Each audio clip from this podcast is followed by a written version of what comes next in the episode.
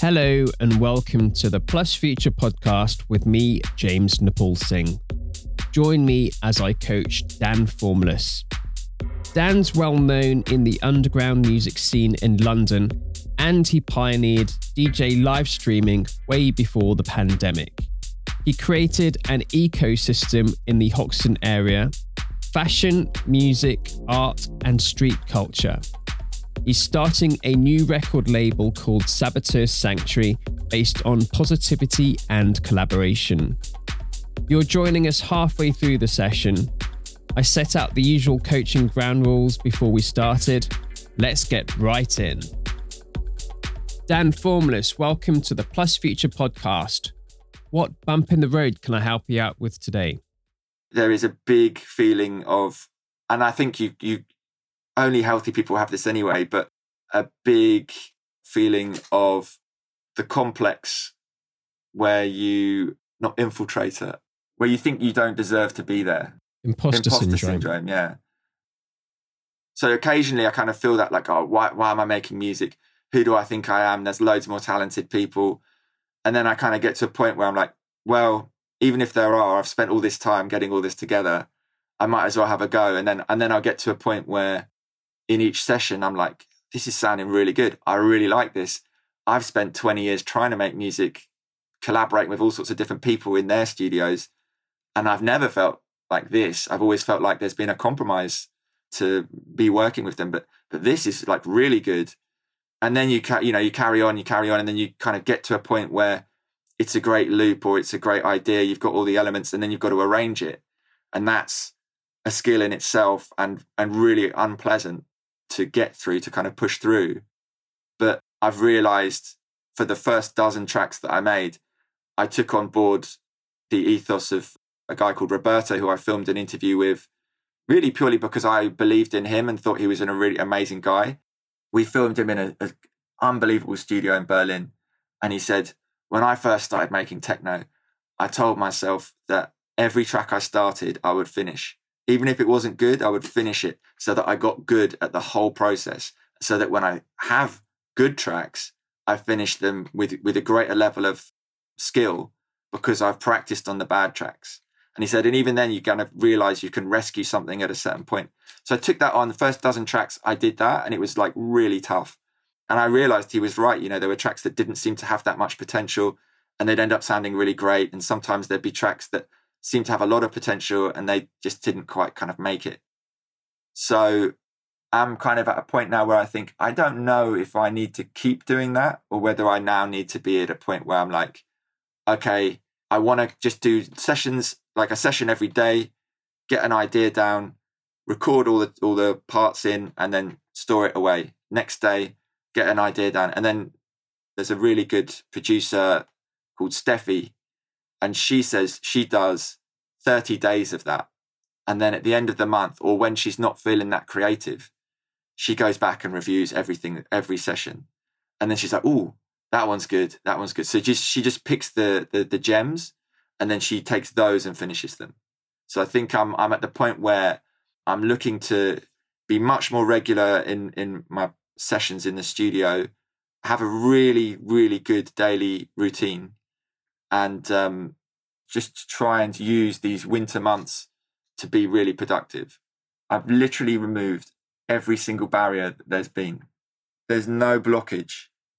And I don't know if I can ever say that, you know, like my place is perfect. Like I have no neighbors that complain, just can be completely devoted to, to the art. And yet I can feel this kind of like uneasiness it's like like um I don't know what you're like. I mean, I saw you came online like five minutes before we started. You're like very. I think you have to be like on time. I'm very much like I try and squeeze too much in my day, and I tend to be like behind the eight ball, like just kind of like trying to catch up. And again, it's something I'm trying to improve upon. I was kind of ready then, but I was testing all my equipment, and I was like, right, okay. But I feel uneasy when I'm early for something because I'm not used to it. You don't know that feeling, but I, I have that getting a really, really disciplined, like routine down, schedule, and maybe trying to, in this session, establish what the bumps in the road probably will be and how to kind of get back on track quickly when when they happen. would be really useful for me. There were two things you mentioned there. So you've got this creative space without any distractions that you started. One thing we can explore is what you just said there. Sort out your daily routine for, say, a month, and you can stick to that. You also mentioned imposter syndrome, which sounds like it's something deeper. Which would you like to explore first? Uh, imposter syndrome. Where, where are you at the stage with that? What, what happened? The more music I finish and the more videos I edit and complete, the less I feel it because I feel there's a body of work behind me that I can say, oh, yeah, that's really good. Or there's a big element of perfectionism that then ends up being procrastination. But I, I feel like I've made a lot of progress with that, like the kind of mentality of it's not going to be perfect, but my 80% is going to be better than the vast majority of people. And the only way to get it closer to perfect is to hit 80% first and then like build from there. Whereas I think a lot of the time I feel like, oh, if it's not going to be perfect, why even start? Why, you know, and it's not like a super prominent thing in my mind. It's like kind of back, you know, just sitting there, like just eating away a little bit. From doing the radio from like 2011 to like 2018, because that was live, that stopped me from doing any of that. You just had to go live. You had to get on with it. It had to be done. And, and I achieved a lot doing that. But like now where it's premeditated and a video, you can do color grading on a video for hours and no one will notice the difference. But but I noticed the difference. Or there's these things, or like go and refilm the Berlin Wall because it's not quite right. You know, I've done stuff like that, where, and that no one will notice. Or you end up using some of the original footage and, and not the new stuff. So, yeah, really trying to trying to remind myself of instances where I gave in to the perfectionism and the obsessing on trying to get things even better, and then realizing that it didn't matter.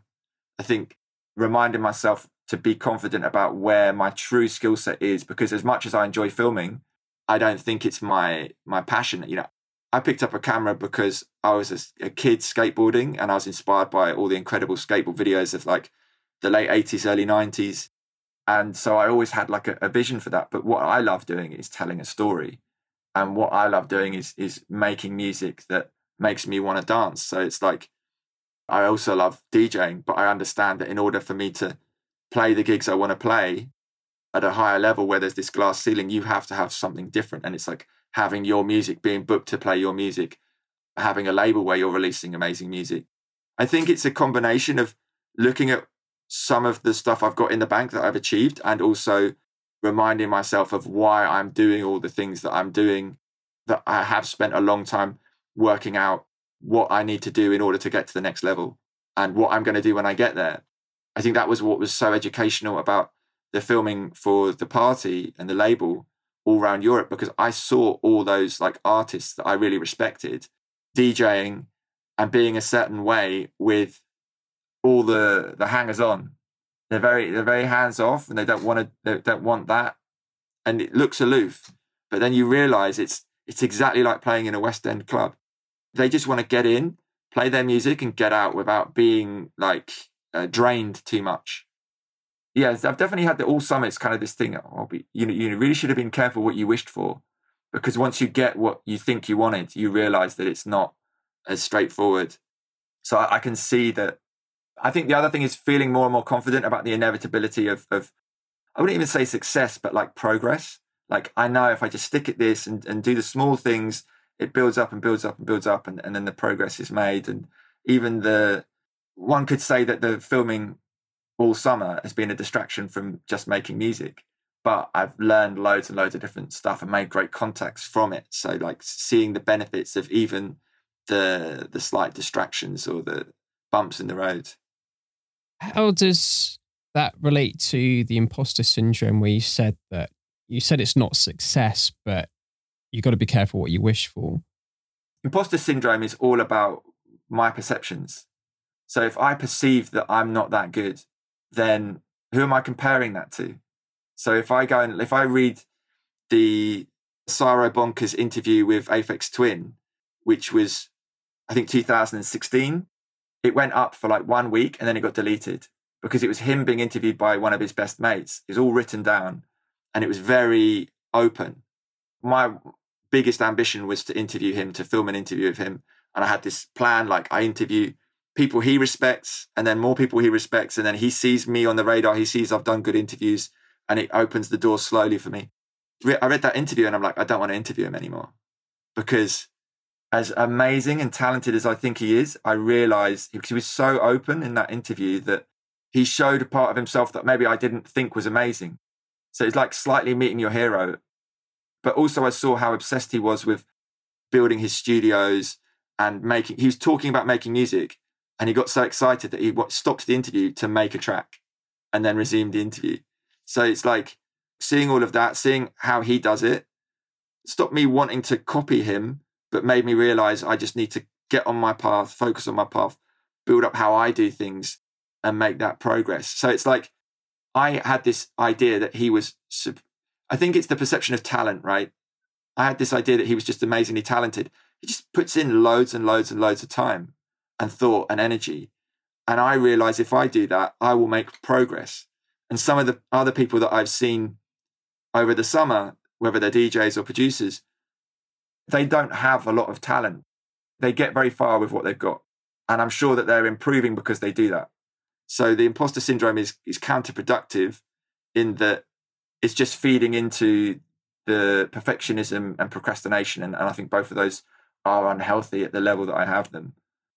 Yeah, it's just kind of maybe having a mantra to remind myself about the imposter syndrome of like, well, I guess it's something like, why wouldn't you, why wouldn't you just try and see rather than answer the question that hasn't been asked? I, th- I think that that's what it is. It's like, cause you're like, everything I make isn't going to be as good as you know person X, Y, or Z. But it's like I don't like every track they've made. Sounds like you've got self awareness to recognize you've got perfectionism issues, and you know how to address that. And you also, I think, answered the problem yourself because you realize it's. I've done this for many years. Not many people have done it, so I've got to look at it in terms of that. And you've seen people like Aphex Twin, and you realize what what's the genius that he's creating. It's basically he puts the hours in and he's passionate about what he does, which sounds like you are as well. So tell me if I'm wrong. It sounds like you're answering your own nervousness and you've got the solutions in there. You just haven't implemented them. Yeah, I think I think I found that with with all the coaching sessions with you is like I've got all the answers, but I need someone with the perspective from the outside to say, "Oh, so have you tried?" It's just knowing and not doing is as good as not knowing. Like it's it's all very good knowing it all, but then actually putting it into practice, having processes or heading off the counterproductive mindset at the past, like before it gets too ingrained. Or I think kind of when I think about like a daily routine, I think the problem for me is if I had one set daily routine, I don't think I'd stick to it. Whereas I start to realize like I almost want a modular daily routine where it's like you could go. Uh, did you ever watch the um, Black Mirror Bandersnatch? They did like a Christmas episode, and it's like it's like those role playing books that you used to have where you could like choose what to do next, and then you go to page like fifty four or whatever. I feel like I, I, I want that. I want like well, if I get up and it's for instance, I love uh, Andrew Huberman, all the stuff he does. Have you seen him? Really amazing, like sort of science based, very neurology neurological approach to stuff. And he was saying all these things like, um, if you get up and go outside into the light and get as much light on your skin as possible to start your day, don't drink coffee for the first hour and a half. You will feel a lot more balanced. You will not have that crash that you have in the afternoon from like a, a big caffeine hit before your body has cleared certain chemicals from it after sleep. All those things, I'm like, great. But then I'm like, well, if it's pissing down with rain outside, I'm not going to go out or, or, I'm less inclined to go out. So I guess if there's environmental or certain other factors that come into play on a certain day, how can I have a, a modular approach to a daily routine that allows me to adapt? Because I think if I have like too rigid a routine, then it's almost like, you know, people do fad diets and then they like, it always relapses back into something because it's maybe too big a change too soon or too unrealistic there's things like some days you don't feel creative. What do I do on a day when I don't feel creative? I sit in the studio, I'm like, this is not happening. To be honest, I don't think I've had those days. I think once I sit down and start doing stuff, I always find something because I've assembled such playground of stuff here. There's there's so much I can learn on on any bit of kit if I just start playing with it. I think that would be a few years until I got to that point, to be honest. But there's there's other things that I can I have noticed. I think it's important to do exercise every day, and a lot of the time where I could have been trying to get back into the studio in the summer when I wasn't doing these these jobs, I was going bouldering, climbing at indoor walls, and really enjoying the community vibe there, the problem solving of trying to tackle routes, the camaraderie in doing it with friends, talking to random people at the wall, like making connection, not having to talk about your daily life. I really, really liked that. But then I started to realize that that's a, not self sabotage, but I could just go to the climbing wall like three or four times a, a week and spend like three or four hours there doing that. And, and it was fun and it was nice, but it was like too imbalanced, too much. So, yeah, I think it's that kind of thing where on a certain day, get up, go out and walk. But on another day, all right, you know, get some sunlight, but like do a session in the studio in the morning and maybe go to the climbing wall once I've done a load of stuff. It sounds like you're a guy who doesn't like a structured schedule. So if I say you go to the climbing wall three times a week and in the morning you do studio, the afternoon watch TV, and then do that every single day, it sounds like you don't want to do that. You want the kind of game book thing where, oh, it's raining today, turn to page 52, let's do this kind of thing. Yeah, that would appeal to me a lot more.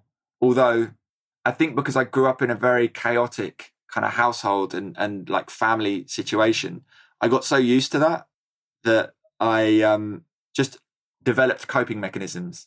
And I don't think it's healthy. And the more disciplined and organized I've got, whether it's with how I structure my whole studio, like cable management, even, you know, or, or the structure of these monitors. Like I had these monitors, I had two big monitors up much higher than they should be and someone came around and they're like, they're very far away. How do you see stuff? And I was like thinking, well, I kind of peer forward like this and I hurt my back. And so like getting all this stuff in place, like you can't see it. And I've only just done it, which is why I'm like so happy about it. But the, the monitor arms I've got, I could literally pull that monitor straight to my face. And like if I'm, if I was doing video editing or a bit of sound editing, I could have it exactly where I want it.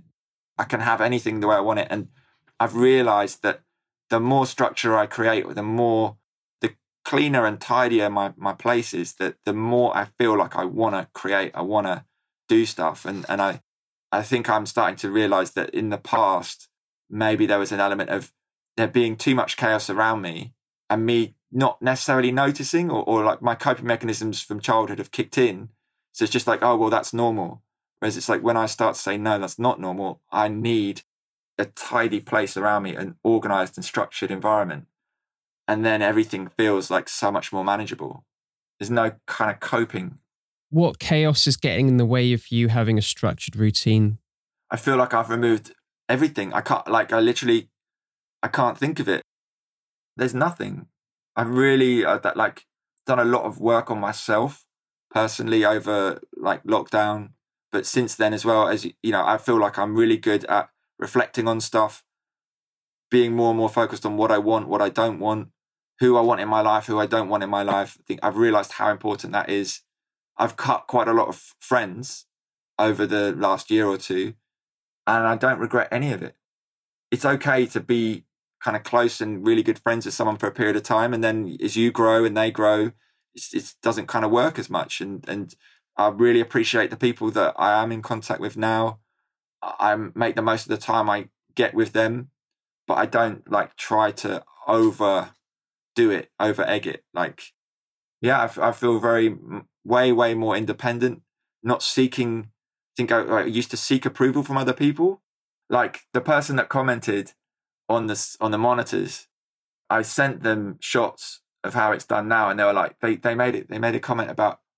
I know I've, I've made an, I've made another editing desk in the other room, and they saw that and they went, I hate that desk. That desk's too small. And I went, I don't care what you think.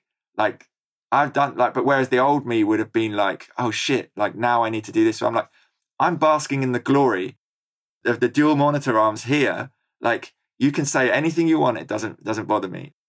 I've got a lot more resilience on that. I'm not seeking external approval. I, I can only think of things that I used to do. Yeah, I'm I'm at a point now where I I, I can't think of it if I was to go out partying all the time and stay out really late and, and do all the wrong things and feel hungover, maybe, but I just I don't have that inclination anymore. I'm too and it, in the summer it was like I don't want to go out and party or uh, when I'm doing these festivals, it's like I could go climbing tomorrow. I could go I, I the one time I didn't do it was in Barcelona and there's this like legendary, like huge complex and I could have gone to it, but I was hungover. And I, I think about that since. It's like, oh, I could have done climbing that day instead. I think count self-destructive tendencies I don't have, don't feel the urge for them. Yeah, I think maybe exercise would be the only thing. And like from climbing too much and obsessively and getting a few injuries, I've realized there's a balance to that as well. I could climb once a week, but do loads of training. Like, like you've got to do pull-ups and like all these like fingerboard things. And i've got the pull-up bar and i can i can install a, a, a fingerboard thing and you have to hang for ages. So i can literally do that here it, during my session. If i need like a little break i can just go and hang and stuff. There's nothing. There's really nothing. Like that i think that's the intimidating thing there's nothing there's no excuses left there's nothing that seems like an aha moment for you. You've you've cleansed your life. You've cleansed your friends out of your life who aren't going to support you in what you're doing at the moment. You're not seeking people's approval. You sorted out your monitor. You've got no chaos anywhere in your life. And it's almost like you've put the spotlight on you now. So you've got, like you said, no excuse. And that, ironically, is acting as a buffer almost. Tell me if I'm wrong. I think it could.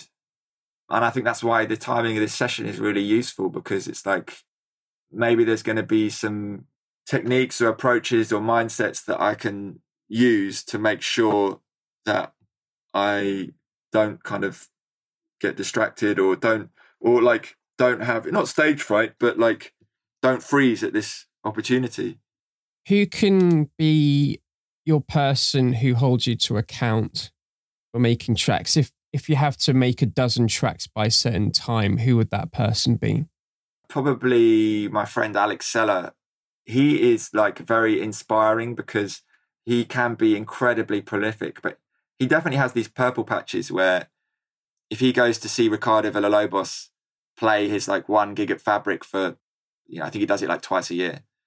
Alex will then be so inspired for the next 10 days, he'll make two to three tracks a day and be so excited and like everything. And I just kind of witnessed this and I'm like, but then he'll have like huge periods of having his, his work take over too much and not having time or or having mastering jobs for for other labels and stuff. And so I see that, but I get to play my music to him and he he always tells me it's good, which is really he doesn't say that like for anyone, but he also tells me what I should focus on or what I need to think about or have you considered doing this? And he does it in a very hands off way where he's like, you might not want to do it, but but try this. So it's like he he mentors me musically and supports me and also he gently holds me to account. So we we kind of touch base quite a lot and it's like I ask him, Oh, have you made anything new? Because whenever I hear his stuff, I'm like, wow, this is amazing. And I, and I've learned now to start dissecting it and, and take what I want from it but then he's also like, oh, so how's it going? When are you going to send me some new music? And and I realize that's a huge privilege. He doesn't like do that for really like anyone else. What timeline could you give him, giving you your tracks, and how many tracks you're going to give him?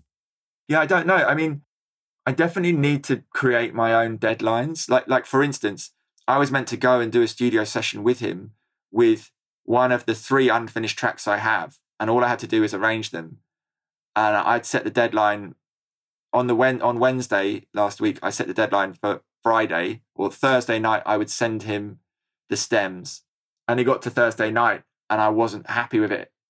And I said, "Look, I don't want to come to you with something that's okay. That I could come to you next week with that would be really good, and that you'll then take help me take to like that higher level in the mastering." So I already failed to hit my recent deadline self imposed. And we've just kicked it down the road to one day next week. I'll challenge what you said there. You use the word fail. I question the extent to which this is your perfectionism coming into play here, where another approach you might want to take is that person you mentioned who writes a track a day and it's not perfect, but it's the process that they care about. Yeah. So one approach you might want to take is that's a deadline. It is set in stone. I have to send whatever's out there, and whatever I produce is going to be amazing because I'm talented. I've got the years experience. He's talented. We'll get something great. Yeah, I was I was thinking like one way to hold myself to account would be to to start like uploading it, even if it's not public, but just upload it. And I started the other thing I was thinking was like to literally live stream the first ten minutes of my day in the studio and then cut it off. Like so, it's like oh, so I'm setting up. Da da da. This is what's on my mind. This is what I'm going to do, and then cut it off. So it's like it almost. I hold myself to account because I've started the stream. It's, I've touched that like live radio thing that always got me going but then switched it off because you don't want to be trying to perform to people when you're in the creative process. But and then in my mind it was like, well, that that's actually as I see successful artists and DJs, part of it now has to be about like your social media presence. And I'm like, I don't want to be fake and like uh, projecting stuff. I want to be able to. I, I, but at the same time, like I've gone too far in like I don't really put any pictures up at the studio, and I'm proud of it now and I don't really care about what other people think. Whether like, oh, he's showing off. It's like no, like I, I spent years building this up. I've like I've I've earned everything in this studio, so it's kind of like whether to do that, but not allow it to be too much of a distraction. In starting doing something live or, or uploading stuff or like falling into like starting to share it with certain people or looking to build revenue streams out of that with like a, a Patreon approach or or like things like that without selling out, without being that West End DJ again suddenly. I think if there's a like in coaching a spaghetti, you just pick out which strand you want to take there. There's a lot of spaghetti there. One approach you might want to take, which I invite you to think about, is just concentrating on one thing. Yeah. So you said your goal here is the productivity and getting away from perfectionism. And you mentioned a strategy there to do that is to live stream because it takes you back to the radio. You just focus on that one thing yeah. Try it for a week, see what will happen. Yeah. Forget about the Patreon, forget about the likes. And you've already said you don't really care anymore what people think about you. So you're not doing it for the social likes or anything like that. Yeah. See where that goes. Then hook in your accountability manager. That's the progress thing as well, because if it falls flat on its face or it doesn't work, that's fine. But if it starts to, if I keep doing it, then I can start to build all those other ideas onto it if I want. So when are you going to start doing that then? Well, this was a good test actually with the with the camera and everything. Yeah, I think I think this is the other thing is is when I get challenged to set deadlines and goals, then I'm too ambitious, and then it, I set unachievable things, and then even if I get close to them, I'm disappointed. So like my instant thought was like I could start doing it tomorrow. I could like do it every day next week, and then now I'm thinking, well, maybe wind that back in a little bit and maybe say, well, if I do one next week, I'll be happy. But if I do one early, then I should just carry on. So I guess I'd say I'd like to do one on Monday or Tuesday. And if I achieve that, to do another one. And I aim to aim to try and build it up to being a daily thing. Okay. The first one, could you please send me a link? So I'd be really interested in looking at that. Yeah, yeah, sure, sure. So just to confirm, the format would be you making a track from scratch. So jam, yeah, like I could do, yeah, I could do that. I was thinking the first one could be me like with the three arrangements that I've got to finish or I've got to pick and finish. But I think that it would be nicer to start with a jam. Yeah. I haven't been journaling that, like, I found journaling really, really useful and I, I need to do it more. But I actually, I journal each session so that I can, I've got a very rare setup where I can note down every single setting and, and everything on, on this. I could I could have a power cut or I could switch it off and I could come back and be able to resume where it is. And, and not many people can do that with their studios because things lose their settings or or like it's it's never quite the same. But I, like I've been really diligent in like making it so that I can do it with this one. I think that again that's a nice piece of content as well to like put up like just a shot of the notes for the day maybe I'm just thinking maybe the, the way to do it would be even if I don't do a video, so do a video, but even if I don't do a video, force myself to put up a shot of the journal for the day. So it's like even if I have technical issues or or like blah blah blah, at least put up that page each day, like just as a story or something or or something like that. And then what's your timing for going with your friend to sort out the first track? Think Wednesday Wednesday next week is realistic.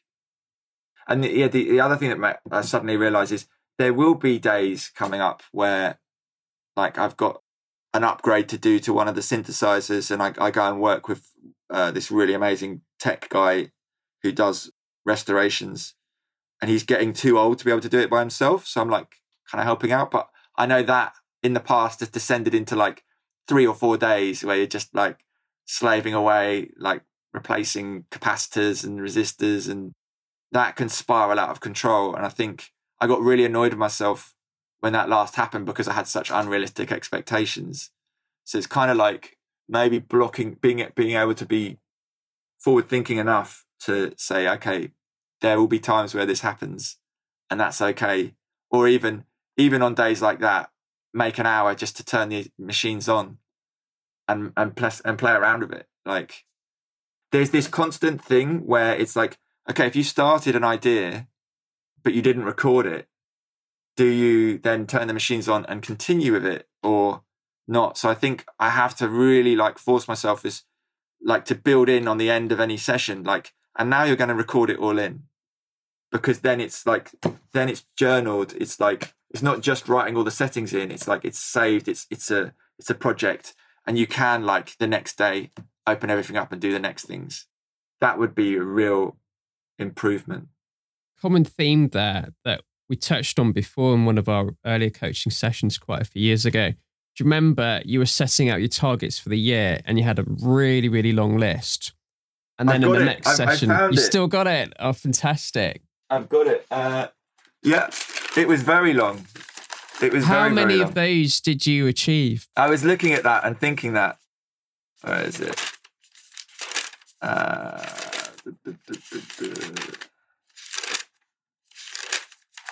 where is it? 2019 objectives. Make music solo. Finish building own studio. Yeah, tap into the knowledge of Alex and then a whole bunch of other people.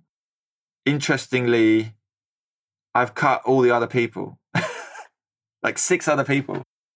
Collaborate on travels, DJ more places, exchange for DJ slots, make videos, vlogs, interviews, do unique live streams, set up branches of forward movement, generate excess revenue. And then there was like a plan for the year in different places to be. How many of those things have I done? Like, I am making music solo. I have made music solo. I've finished a dozen tracks. So I would say I've done that. DJ more places, no. Make videos. I have done that professionally for corporate and creative clients, but not so much for myself. And I definitely would like to only make videos for myself in this winter period. So jobs jobs have been coming through, job inquiries and quotes I've put out, and I've tried to price myself out of all of them. So it's like I don't really want to do the job. So rather than say no, I just double my fee. So far, no one's accepted that, which is good. But there's a like and, and you know they can be really good jobs, and a lot of it now is like rather than go and do the job myself, outsource the work to some of these younger videographers and keep give them the opportunity, but make my money from adding value and, and doing the project management of it. So that could be another distraction, definitely. That could that could kick in. And it can be seemingly useful where it's like filming a DJ who's over from Berlin doing a gig in London. And I so I could have done that on Friday and I priced myself out of it. And I'm kind of glad because when I saw the budget they had, it was like half of what I normally charge. So it was an unrealistic budget. You know, if that had happened, I'd have been kind of in there and out there for like a few hours of a day. And what actually what that makes me think is like the, the most important thing about making music on a daily basis is to do it in the morning.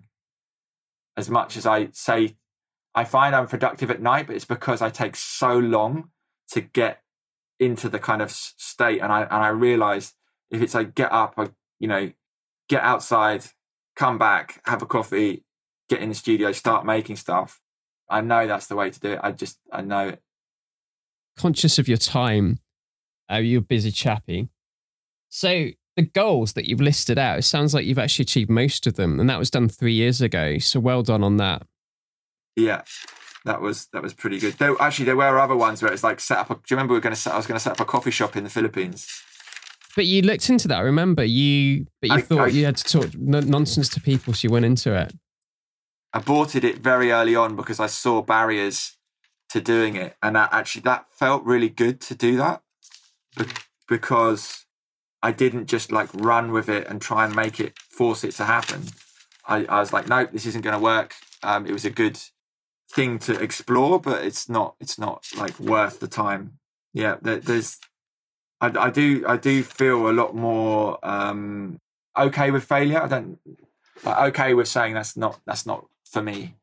I I would challenge the concept of failure. It's an attempt. and Yeah. it didn't work out, so you just realised it wasn't for you. I, I wouldn't cla- personally. I wouldn't classify that as a failure. Yeah, it's um te- testing or something. Yeah, like uh, exactly. It's, it's prototyping and Yeah. design, art and design creativity. But what I've noticed a trend here, it seems that on the macro level, you do you are ambitious and you do set yourself high goals, but it, as you've just shown, you've you've achieved a lot of them, or at least you've tried them out. On the micro level, your observation is you're trying to do too much. Like you wanted to do three sessions next week, but you have the self realization to realize you won't do that. So just let's just say one. So the challenge might be to align your macro thinking with your micro in terms of what your expectations are. I think what it is is, and I managed to do it. Maybe this is one of the first times, but just then when I was saying to you, I want to say every day next week, but it's kind of saying, all right, what's your first thought? Okay, that's perfection. So now, what if you dial it back to like half of that, and then aim for that, and then know that your your way to get closer to perfection is to whatever your instinct was, go half and then build from it. Go half with a with a in a way that you can achieve that fairly early and then build from it. I think that would really, really help me. Because then it's not it's not denying that possibility. It's just realistically setting a route. What have your key realizations from today's chat been? That what I just said. That was the key. Yeah, I think so. I think because it accepts what my mindset is currently and has always been and doesn't just sort of say, oh, that's got to change. It's like, no, but like it has to be realistically put into perspective in an achievable way. I'll just summarize where we got to today. So at the start, you've cleaned space in your life for your studio. You've taken out all the distractions, all the chaos. You dabbled in the corporate world for your filming, but you realized you have to go back to your creativity and you had opportunities to do that. You went to Berlin and Portugal. Now you're setting time out for doing your music, which is what you love. You've taken out everything, all the distractions have gone you might dabble in rock climbing, which you really like, but you're not going to overdo it. There's a balance there. And you've got an accountability manager, your friend, who you're going to go in the studio with to sort things out. And to get yourself going, to get the engines in gear, you're going to do a live stream of you just jamming next week. Going to try it for one day, see how that goes. And then you're going to go in the studio on Wednesday to fill out your next track. Yeah. Is there anything else you'd like to talk about before we leave, Dan? Um, don't think so. Can't think of anything unless you can think of anything. I think that's it. I think that was a very productive session. Yeah, great. I appreciate it. Thank you. No problem. So thanks for joining the Plus Future podcast, Dan. Appreciate it. Uh, good luck with it in the future. True to form, Dan messaged me right after the recording to say he started jamming some beats. Like a lot of coaching clients, he already knew the answers. He just needed someone to hear them and point them out to him. Please feel free to like, comment, and share. Until next time,